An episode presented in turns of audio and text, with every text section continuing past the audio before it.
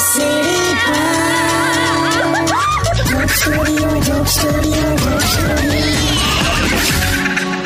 back radio city joke studio આપનું સ્વાગત છે. કિશોર કાકા સાથે આપણે યુટ્યુબ પરથી બધા જે સવાલો લઈએ છે એમાંનો એક બીજો એક સવાલ છે. કાકા આવા દઉં? બોલ બોલ.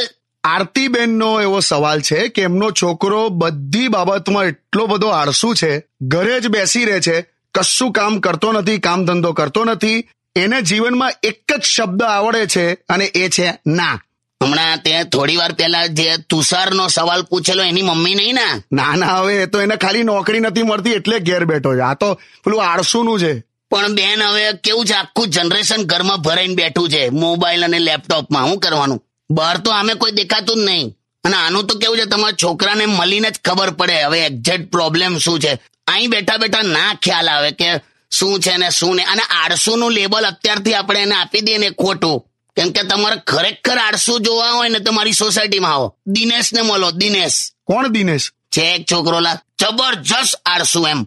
બાથરૂમ બે ફૂટ દૂર છે તોય પલંગ પરથી ઊભો થતો નહીં. બોલ તઈ જ કરે. એ તો કઈ મેડિકલ પ્રોબ્લેમ હશે. ના ભાઈ ના લિટરલી આળસ. આ માણસ કોમામાંથી જાગે ને તોય ફરી વાર સુઈ જાય. હમણાં છ દિવસથી એને ખાધું નતું બોલ. કેમ? કે ડીશો ધોવાની બાકી છે ને કાકા એટલે? શું?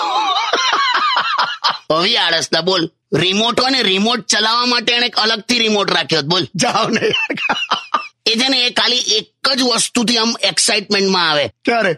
જ્યારે કોઈ બનેલો પ્લાન કેન્સલ થાય. એટલે આરતીબેન છોકરાને એકદમ આપણે આમ આળસુ તમે કહી દો છો પણ એવું ના કહેશો. કે કે ખરેખર આળસુ બહુ જુદી ટાઈપના હોય છે. એ કરશે એનું બરાબર ને? બરાબર છે કાકા બરાબર.